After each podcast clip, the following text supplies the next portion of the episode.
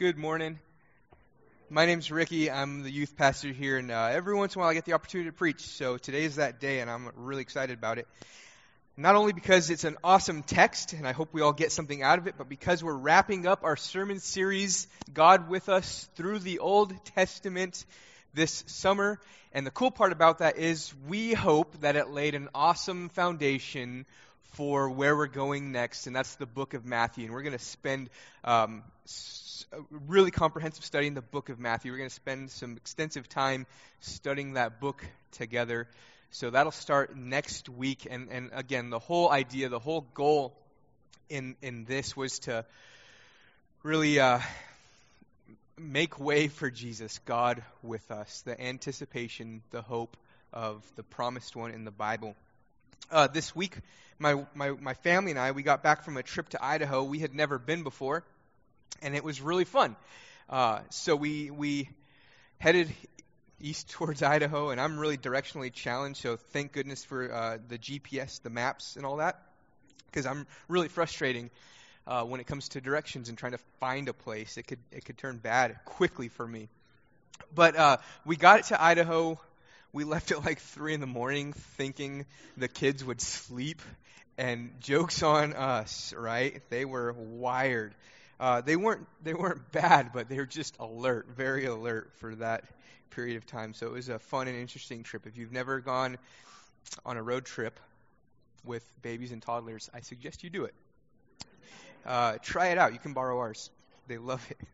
Um, anyway, fun, fun trip, great vacation. Spent some sweet time with some friends of ours. Got to go to a new place we'd never been before, and then we got to come home, which is always nice. Coming home, it's always great. And uh, coming home, we decided to go a different route than when we went. So we went through Diamond Lake, Crater Lake, you know that way, and then we came home through the gorge in Portland, back this way, and. Uh, it, it's really interesting for me because, like I said, you know, I'm like, I don't know, we got to go that way. We got to go west towards home. West is home, uh, and we got to make it there somehow. So let's go. So thank goodness for my wife who drove the first legs of the trip. Um, I don't like driving, but she does, so it's great. So it beca- it was really unfamiliar to me, right? Like I've never been there before, never taken that road before. I've never been to La Grande or whatever else is out there, Pendleton, before, and it was very unfamiliar to me. It all looks the same. It's like desert and no tree, not many trees, and um, you know all that stuff. So it, it, was really unfamiliar. I just knew we got to go that way. And eventually, as we started heading that way, west towards home, um, things became a little bit more and more familiar. So we, we got our first glimpse of familiarity as we came into the Columbia River Gorge, right? We're like, oh, I know that river. I've been to that river before. This is becoming more and more familiar. And uh, you start driving along it, and and you get to Hood River and beyond, and, and it, it starts getting more and more familiar. I, okay, I've been here before. We must be getting close to home. And then you start to see familiar faces. We stopped for a bathroom break in the Dalles, and we bumped into Pastor Nathan and his family there. It was orchestrated. it wasn't random. that would be funny though.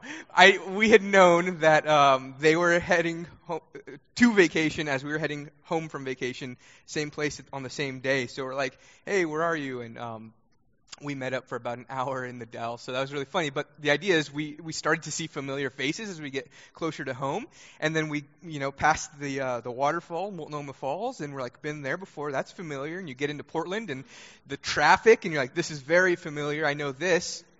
And uh, then we made another pit stop in Wilsonville, where my brother and sister-in-law live, and um, we've spent a lot of time with them up there, so we know their little city in and out. So this is great. We stopped there and swam in the pool and spent the afternoon there, and it was awesome. Familiar faces, familiar food, familiar neighborhood and pool and all that, and it was great. And then we made the final stretch of our trip, like two and a half hours from Wilsonville home. Um, we waited till evening again in hopes that the kids would, you know, sleep the way home, and then we can just transfer them to their bed, and then you know, slowly creep away from their bed and, and hopefully they'd sleep. And again, um, they didn't. Well, one of them, I'm not going to out my kids in front of everybody, but one of them slept fine. The other one was super happy to be there. So, anyway, uh, came home I 5 at night, very familiar, right? Uh, that's why we did it at night because it's super awesome. We know how many, we know where all the mile markers are and how many miles each stop is till home and where the good bathroom stops are. But oftentimes kids aren't compliant with rest stops and bathrooms, so it's like we know where the good spots to pull off on the side of the road are on the off ramps and do the thing there and um, all that stuff. Very familiar. And as we've been going through the New or the Old Testament this summer, that's kind of the idea. We started in the book of Genesis, and, and our hopes was to show you the story of the Bible, which is which is Jesus, the promised one, the hope, the Messiah. And we start to see him. The whole Bible's about Jesus. You know, lots of other stories, but they all point to and foreshadow Jesus. So we start in Genesis, and we start to get these little vague clues about this promised one coming. And in Genesis, um, like I said, it's it's really vague, and, and, you can read right over it and not know it. At, the fall in the Garden of Eden, when they when Adam and Eve sinned against God, and and God now says this is a fallen world and pronounces the curses, there's this little glimmer of hope that if you read through it quickly, you'll miss. And he says that one day the seed of Eve will be victorious, will crush the head of the serpent, though his heel be bit and, and you don't really know what to do with that passage until you continue along in the story and you get more clues as to who this seed of the woman is. And you get in reading the story, and, and the picture becomes more and more clear as you read. And we get all the way up to the minor prophets where we are today. And, and the clues aren't vague anymore. In fact, they're oddly specific. Here's a couple of them. Here are a couple of the, the, the the clues, part of the, the puzzle pieces, pictures of, of who this promised one that we have been learning about through the, the whole Old Testament would be. So in Micah chapter 2, we're told, or excuse me, in Micah chapter 5, verse 2, we're told that this promised one would be born in Bethlehem. So we're starting to get really, really specific. Like, this is the city, this is the town in which this promised one is going to be born in. So be on the lookout. And, and now we have a direction in which to look Bethlehem. In Isaiah chapter 7, verse 14, it says that this promised one who would be born in Bethlehem is going to be born of a virgin. Okay, um, let's see literally anybody else try that one, right? So now we have, now we're on the lookout. Okay, someone's going to be born of a virgin. If you hear about that, that's a good indication that the Messiah is here right? It goes on in Isaiah chapter 11 that this Messiah, born of a virgin in Bethlehem, that his family lineage would be that of, the, of King David. He will be from the line of David. So now all these pieces are starting to come together, and the picture is becoming more and more clear of who we're looking for, who this promised one, who this Messiah would be. In Malachi chapter 3, it says that this promised one would be preceded by a messenger. So if you hear of anyone talking about the promised one coming and coming very soon, making a way for this person, then we know that the promised one, Jesus, the Messiah, would be coming soon. Malachi goes on to say in chapter 3 that this person would make a powerful entrance into the temple. And we know that's true of the life of Jesus in reading the Gospels, that he came into the temple and he made a scene, didn't he? flipping over tables and stuff like that. In the book of Zechariah, chapter 9, verse 9, it says that when Jesus comes into Jerusalem, that he'd be riding on a donkey. That's very specific as to who we're looking for, right? Black Toyota Corolla, 1998, bumper sticker. A fish bumper sticker, probably but that's very specific as to who we're looking for. In fact, there are over 300 specific messianic prophecies, uh, 300 predictions as to who this person would be, what he would be like, and what he would do. All about the life, death, and resurrection of Jesus. Over 300 specific prophecies. You may be familiar with some of the research done on the probability of Jesus fulfilling his prophecies. A book written a number of years ago by Dr. Peter Stoner wrote, and it's called Science Speaks, and it, it became very popular in the Christian world. Uh, the book was based on the science of probability and vouched for by the American Scientific Affiliation. So, a bunch of science people said this is legit. And it set out the odds of any one man in all of history fulfilling even only eight of Jesus' 300 prophecies, just eight. What are the, what's the probability? What are the odds of someone being able to duplicate what Jesus did on a much smaller scale, just eight of his prophecies out of over 300? And the probability that Jesus could have fulfilled even eight or anyone would be 1 in 10 to the 17th power. That's 1 in like a bunch of zeros, zeros for days, right? Absolutely impossible to do that. Just eight of them to repeat what Jesus did, and he did it perfectly. Because only Jesus could do that. And he goes on and he, he made the illustration famous by saying that would be like taking the entire state of Texas and filling it five feet tall full of silver dollars, right? And then painting just one of those red and dropping it over the state of Texas out of a helicopter, and then putting you on the opposite side, blindfolding you, spinning you around, and then the very first coin you pick up would have to be that marked coin in the entire state of Texas, five feet tall of coins. Impossible. Impossible. And that's just for eight of the prophecies. Impossible unless you're Jesus. So, how the prophecies lend themselves to where we've been in the Old Testament is that they set us up for the advent of Jesus, God with us, Emmanuel, and Jesus coming, his perfect life, his death, and his resurrection, and, and what that means to us. So they say, here's who we're looking for. Here's the hope we have in the promised one. Here's what he's going to be like. Be like, be out, excuse me, be on the lookout for him, our hope. The promised one, Jesus.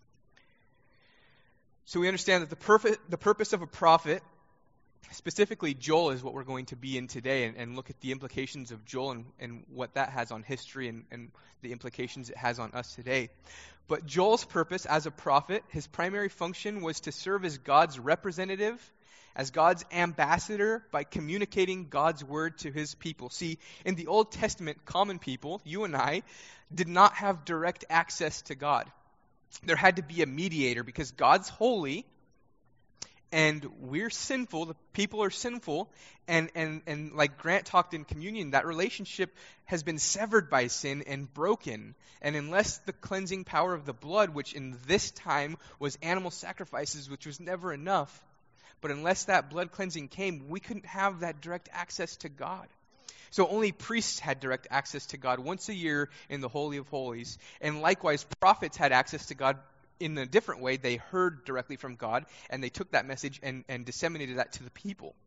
And their job was very um, important, but unfortunately, not many people understood it and, and really listened to the prophet, and the prophet was often scrutinized and hated. Um, so they had direct access to God, and the cool part about that is the prophets would often say, "The one who we're coming, or the one who we're looking for, Jesus, the Messiah, the promised one, uh, he will make all things right again that were made wrong in the Garden of Eden when sin entered the world. He will set things right. In fact, through him, we can have a right relationship with God again. We, us, all of us, can have access to God through a relationship with Jesus. In fact, Jesus is the true and greater prophet, and we, through him, may have direct access to God like the priests did and like the prophets did. In Deuter- there's a few interesting um, prophecies and, and verses in the Bible that explain how Jesus uh, mends this relationship we have with him. In Deuteronomy 18, Moses speaking, talking about a prophet like him who is to come, who we have access to God through. And it says this in verse 15 of Deuteronomy 18 Moses says, The Lord your God will raise up for you a prophet like me from among your fellow Israelites. You must listen to him. Then the Lord said to me, I will raise up a prophet like you from among their fellow Israelites. I will put my words in his mouth, and he will tell the people everything I command him. I will personally deal with anyone who will not listen to the messages the prophet proclaims on my behalf. So there's this there's this prophecy of this prophet who is to come, who will make things right, who will speak on God's behalf directly to the people. Fast forward to the book of John and talking about John the Baptist as he drew crowds. He was the messenger, right? He was the one who was making straight the path for the prophet, for the Messiah, the promised one, Jesus. And, and he started to draw a crowd with his baptisms, and the people asked John, Are you the prophet, capital P? Are you the prophet we're expecting? So they were expecting a prophet, right, who would come. And of course, he says, I'm not. In fact, there's one coming behind me whose sandal strap I'm not even worthy to loose. In John chapter 6, verse 14, people seeing Jesus do a miracle, Jesus exclaimed, or excuse me, the people said of Jesus, Surely this is the prophet whom we have been expecting. And then a chapter later in John 17, Jesus told the people, My message is not my own.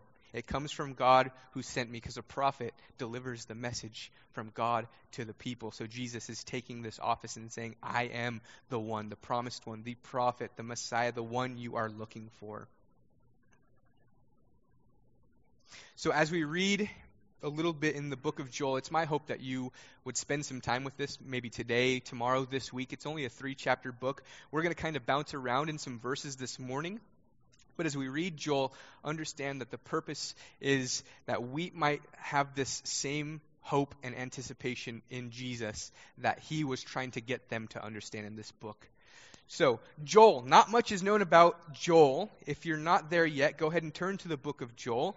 Um, really, this is what you see in this book is what we have as far as background on him. He preached in Judah, and, and people aren't even sure when he preached. There are two uh, compelling options. One could be pre exilic before the exile during the time of King Joash, and that could make sense because of the extreme amount of wickedness happening in that day, sets up for the message he's bringing to them. Uh, the other compelling case is that he preached um, post exile during the time of Nehemiah Ezra, and that could make sense because of the destruction that they're in, uh, and the message could fit perfectly.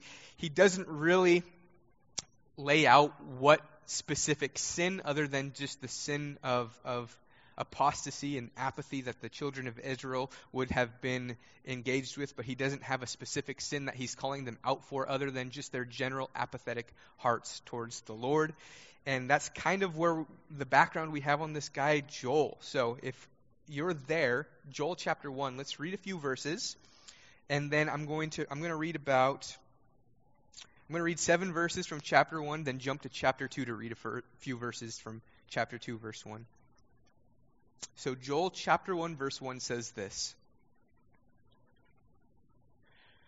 The word of the Lord that came to Joel, son of Pethuel Hear this, you elders. Give ear, all inhabitants of the land.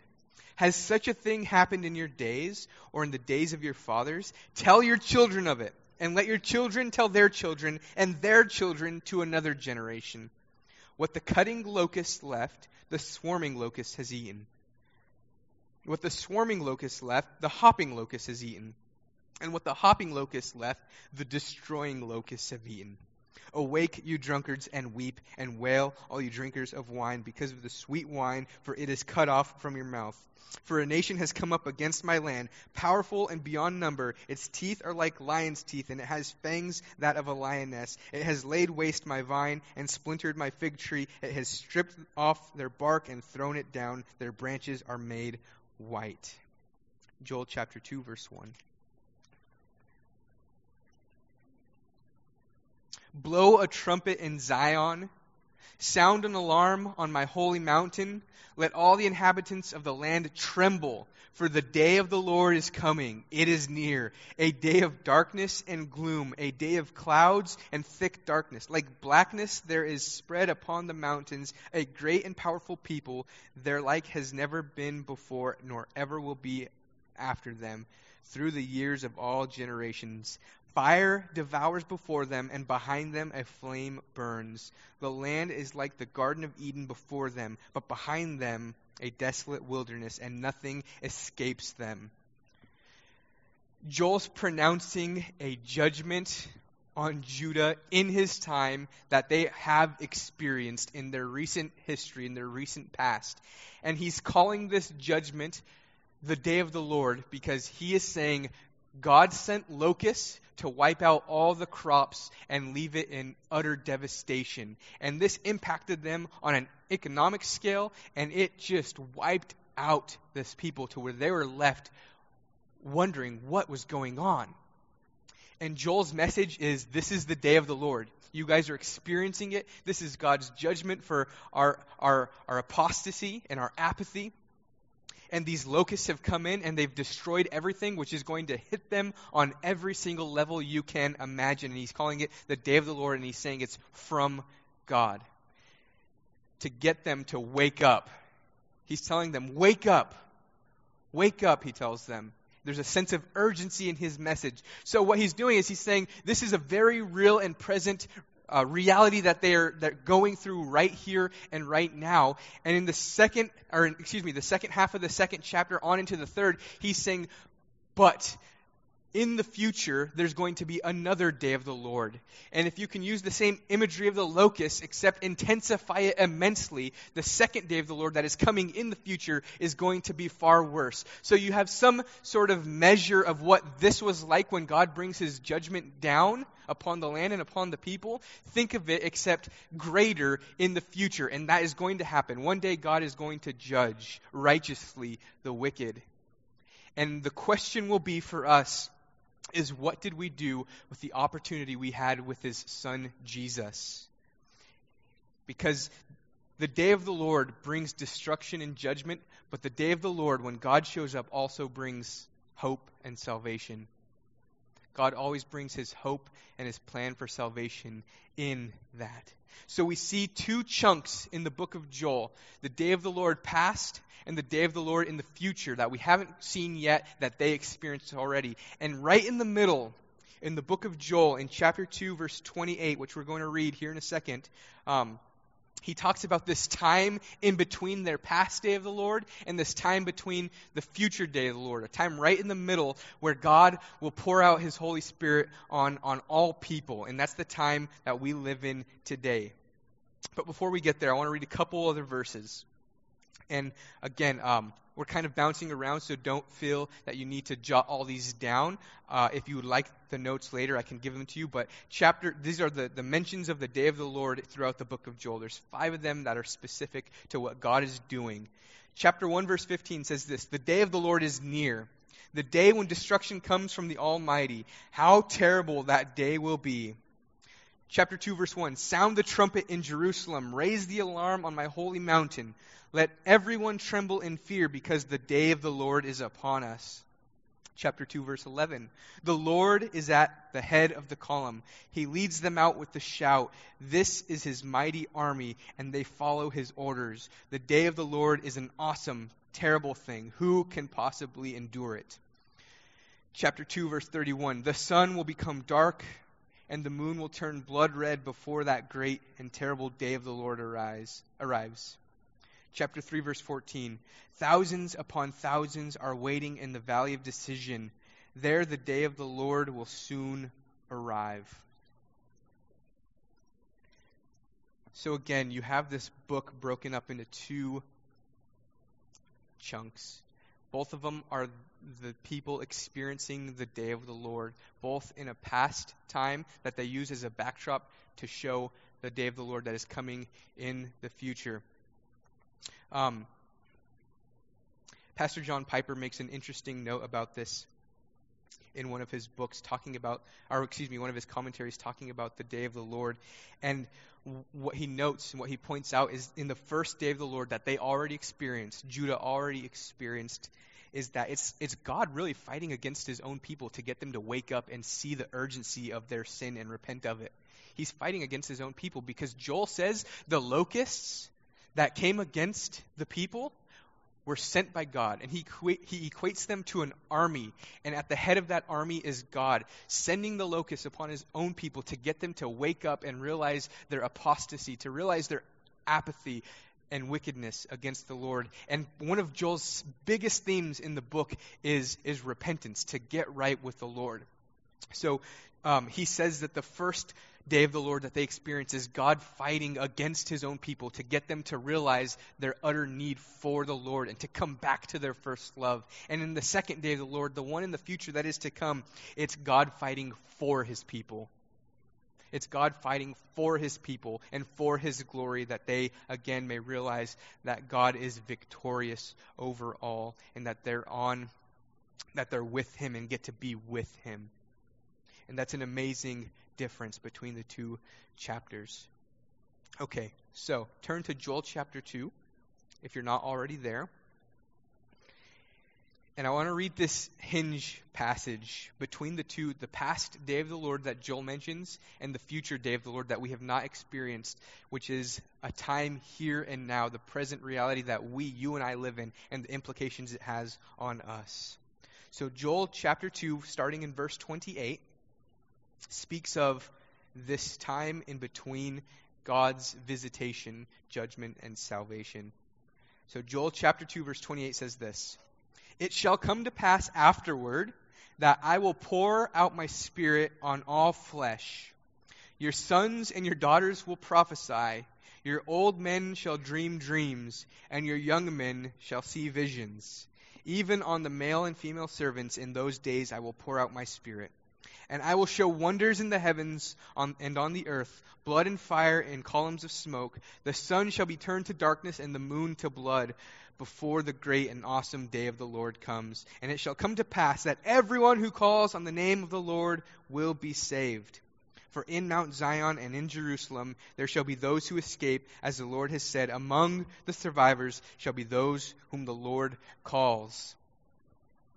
So he's saying there will be, talking to his audience, he's saying there will be a time in between this present day of the Lord that we're facing and the future day of the Lord that we know is coming. There will be a time where God will pour out his Spirit on all people, and all people who call on the name of the Lord will be saved. And we understand that the fulfillment of this prophetic passage is when Peter stands up at Pentecost and preaches his sermon, and the Spirit falls and the Spirit's poured out, and people begin to prophesy and speak in tongues. And this is the age that you and I live in. That God would have a people who would be so captivated by who He is, that who call on His name to be saved, and would be so captivated by who He is that it fills their mouths with words declaring His glory. It fills their thoughts, their dreams, their daydreams, and everything they, they do every every part of who they are would be so filled with who God is and his wonder.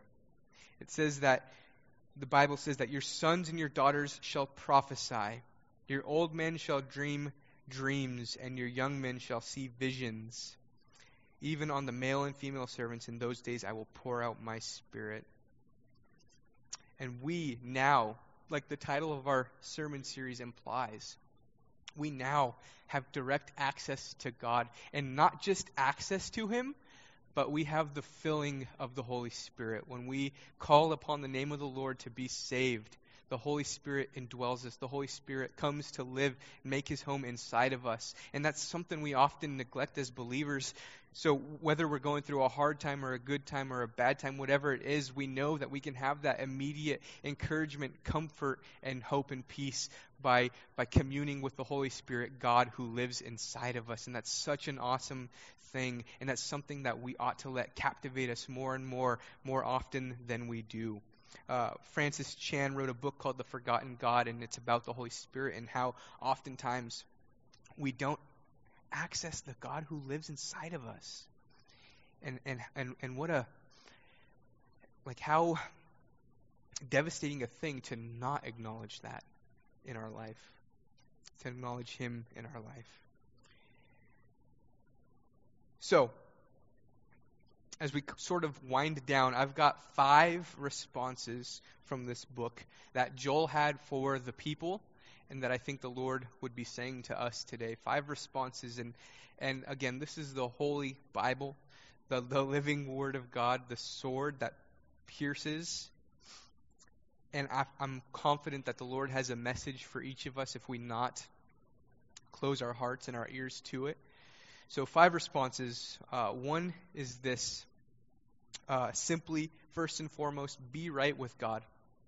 Um, we'll have the list up on the screen if you want to jot down notes, but the first response is to be right with the Lord. In chapter 2, verse 13, Joel, in preaching repentance, says, Rend your hearts and not your garments. So there's this idea that some of the um, Pharisees and religious people of the day adopted that it moved from a heart issue to an appearance issue. And you see that throughout the Gospels where the Pharisees would make these outward shows to show, hey, everybody, look at me, I'm fasting. Or, hey, everybody, look at me, I'm mourning and wailing um, because I'm so godly. Or, hey, everybody, look at me, I'm tithing a lot of money. And it became a show. And, and this came all the way back into the Old Testament. And Joel makes a, a point to tell him it's not about this outward appearance of sackcloth and ashes and ripping your clothes. And he says, but rather rend your hearts and not your garments. So he moves it from external to internal. And, and that's not to say a behavior change is a bad thing, but that is to say it, it can't precede a heart change. So when your heart changes, your behavior also will change. But if you try to change your behavior in attempt to please God or be pleasing to God, then it just doesn't work that way when it works backwards. So he's saying, rend your hearts and not your garments. So the first and foremost is being right with God, having your heart right with God. Number two, oh, excuse me, yeah. Number two, preach the good news. Joel starts out his book by saying, Listen up, you elders. Give ear, all inhabitants of this land look what's happening. Look what the Lord is doing. And then he goes in verse 3 and says, Tell your children of it, and let your children tell their children, and their children to another generation. So, this message that he says is the word of the Lord that came to Joel. This, this word of the Lord that, that is the message of the Lord, which is the day of the Lord is at hand. He's like, Take this message that God is coming with his judgment and salvation and pass this message on. And that the way of escape is through calling on the name of the Lord to be saved. And then he says, and have a repentant heart. So he's saying, take this message and share this message. Take this message and share this message. We today, as Christians, as believers, have the responsibility and the command to take this message of this God who is the same yesterday, today, and forever, and that he comes forth as the true and righteous, good judge will one day judge the wicked and offers salvation. We have this message to, to, to, to provide the way out, which is Jesus. To say, in Jesus there is hope. In Jesus there is life. In Jesus there is salvation and forgiveness of our sins. So we have the responsibility, you and I, to preach the good news, to preach the gospel. Number three is to be penitent.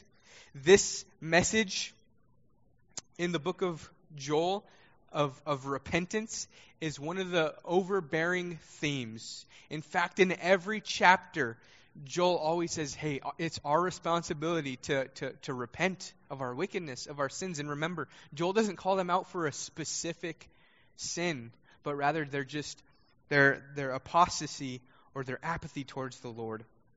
And he's saying our response is we got to turn away from whatever it is that's holding us back from pursuing the Lord wholeheartedly. We've got to turn away from whatever sin is ensnaring us. We've got to turn away from whatever wicked thing we're involved in. Whatever that is, We've got to turn away from whatever it is holding us back so that we can fully run towards the Lord.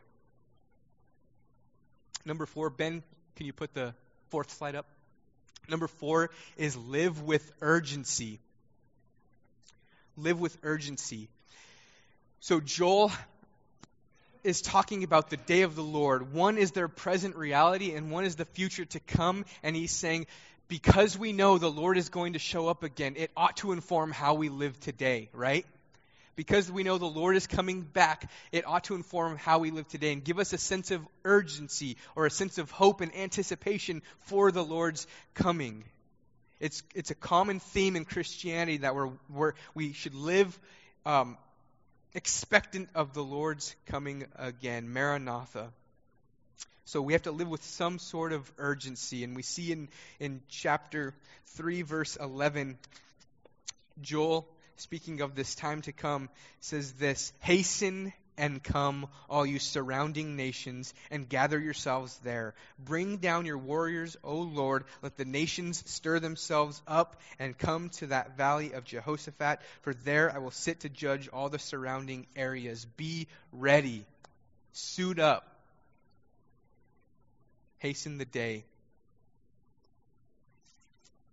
Let the weak say, I am a warrior. Verse 10. I love that.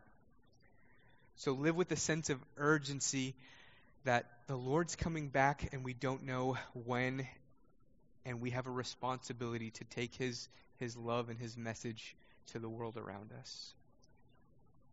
I know some of us, myself included, can just slip back to, to living a passive life in terms of faith. And I think the Lord would tell us today is to, to wake up and to live with urgency. Number five, and finally, is be spirit filled.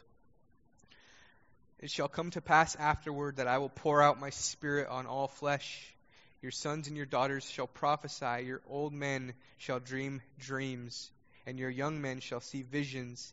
Even on the male and female servants in those days I will pour out my spirit, that we would be so captivated by God's Holy Spirit that it informs how we live, how we think, what we do. Everything about us would be informed by the presence of the Holy Spirit in our life. Amen